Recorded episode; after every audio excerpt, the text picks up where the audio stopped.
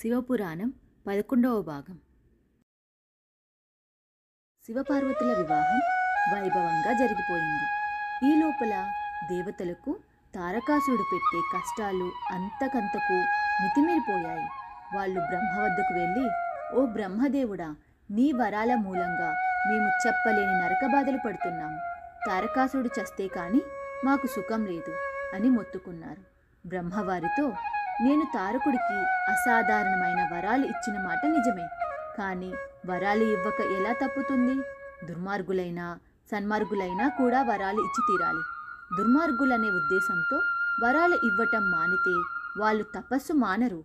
వారి తపస్సు నుంచి పుట్టిన అగ్ని లోకాలను దహిస్తుంది.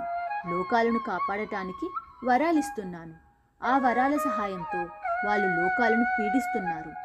ఆ కారణంగా వారిని చంపే అవసరం కలుగుతున్నది. మనం విష్ణు వద్దకు వెళ్ళి కష్టాలు చెప్పుకుందాం అన్నాడు. అందరూ కలిసి విష్ణు వద్దకు వెళ్ళి తారకుడు పెట్టే బాధలను గురించి చెప్పుకున్నారు. విష్ణువు వారితో పార్వతీ పరమేశ్వరులు వివాహం చేసుకుని దాంపత్య జీవితం గడుపుతున్నారు. వారికి కుమారుడు కలగగానే మీ కష్టాలు తీరిపోతాయి అన్నాడు. శివపార్వతుల దాంపత్యం ఆరంభమై చాలా కాలమైంది. ఇంకా వారికి కొడుకు పుట్టలేదు. నువ్వు వచ్చి శివుణ్ణి చూసి మా గోడు ఆయనకు చెప్పాలని మా ప్రార్థన అన్నారు దేవతలు విష్ణువుతో. విష్ణువు బ్రహ్మాది దేవతలను వెంట పెట్టుకొని కైలాసానికి వచ్చాడు. శివుడి భవనం చుట్టూ నందీశ్వరుడు మొదలైన వాళ్ళు కాపలా ఉన్నారు. విష్ణువు నందీశ్వరుడితో మేము శివుణ్ణి చూడవచ్చాము. మమ్మల్ని లోపలికి వెళ్ళని అన్నాడు. శివపార్వతులు లోపల ఏకాంతంలో ఉన్నారు. ఎవరినీ లోపలికి రానియవద్దని శివుడి ఆజ్ఞ. ఆయన ఆజ్ఞ పాటించటం మా విధి. ఈ కారణం వల్ల మమ్మల్ని మన్నించాలి అన్నాడు నందీశ్వరుడు విష్ణువుతో. వాళ్ళంతా వచ్చిన పనికి విఘ్నం కలిగింది. దేవతలందరూ ఏమి చేయడమా అని విచారించసాగారు. అప్పుడు విష్ణువు దేవతలతో పార్థివలింగాన్ని తయారు చేసి శివ పంచాక్షరి జపిస్తూ పూజిస్తే శివుడు ప్రసన్నుడై దర్శనమిస్తాడు అంటూ సలహా ఇచ్చాడు. విష్ణువు చెప్పిన విధంగా దేవతలు అప్పటికప్పుడే మట్టితో పార్థివ లింగాన్ని తయారు చేసి పంచాక్షరి యుక్తంగా భక్తితో షోడోపచార పూజలు చేసి హరహర మహాదేవ శంభో శంకర అని గట్టిగా అరిచారు. స్తోత్రప్రియుడైన శివుడు అది విని పార్వతితో శృంగారాలు మాని ఆమె ఆనందాన్ని భంగపరుస్తూ ద్వారం వద్దకు వచ్చి దేవతలారా నన్ను ఎందుకు ప్రార్థిస్తున్నారు అని అడిగాడు. బ్రహ్మ మొదలైన వాళ్ళు ఆయనతో ఈశ్వర తారకుణ్ణి చంపటానికి నీ వీర్యాన ఒక కొడుకు సృష్టించు అన్నారు. ఆ మాటలు వినగానే శివుడు తన వీర్యాన్ని అగ్నిగుండంలో విడిచాడు. పార్వతి అది చూసి అలిగి దేవతలకు సంతాన ప్రాప్తి లేకుండా శపించింది.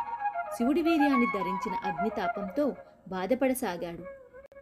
ఇంతలో సప్తమహర్షులు అగ్నిలో హోమాలు చేసి పూర్ణాహుతి ఇచ్చారు.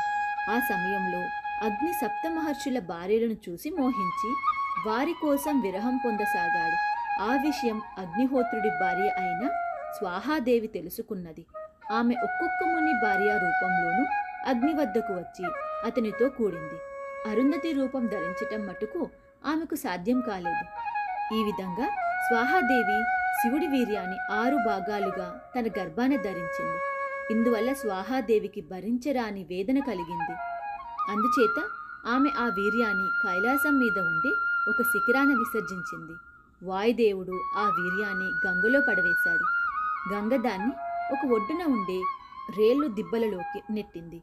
అక్కడ ఆ వీర్యం పరిపక్వమై మార్గశిర షష్ఠి ధనిష్ట నక్షత్రం ముందు వృశ్చిక లగ్నాన ఒక పిల్లవాడుగా రూపొందింది.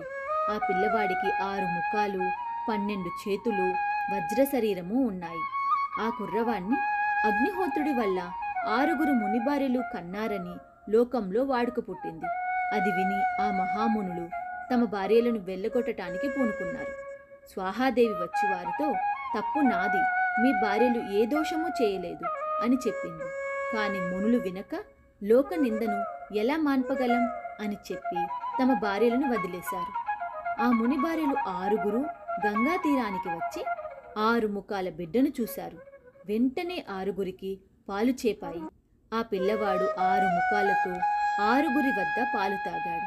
బ్రహ్మదేవుడే స్వయంగా వచ్చి ఆ పిల్లవాడికి జాతకర్మ నామకరణము చేశాడు. ఆ పిల్లవాడే కుమారస్వామి. అతనికి షణ్ముఖుడని స్కందుడని గుహుడని అనేక పేర్లు వచ్చాయి. మునిపత్నులు అతనితో నాయన మమ్మల్ని మా భర్తలు వెళ్ళగొట్టారు. మాకేమిటి దిక్కు? అని అడిగారు. నేను మీ కొడుకునే. మీరు నాకు తల్లులు. అందుచేత నా వెంటనే ఉండండి అన్నాడు కుమారస్వామి. కుమారస్వామి దినదిన ప్రవర్ధమానుడై కొండల మీద తిరిగి ఆడుకుంటూ సింహాలను పులులను పట్టుకుంటూ వాటి మీద ఎక్కి సవారీ చేస్తూ వచ్చాడు. అతనికి శివుడి విల్లు దొరికింది. దానితో అతను బాణాలు వేసి క్రౌంచ పర్వత శిఖరాన్ని ఖండించాడు. అది చూసి ఆ పర్వతం మీద ఉండే రాక్షసులు కుమారస్వామి మీదకు యుద్ధానికి వచ్చారు. కుమారస్వామి వారందరినీ చంపేశాడు. ఈ లోపల శివపార్వతులకు ఇరవై ఒక్క మంది సంతానం కలిగారు. వారందరూ వేరువేరు గణాలకు మూల పురుషులై గణపతులయ్యారు. మిగిలిన కథ తరువాయి భాగంలో చూద్దాం.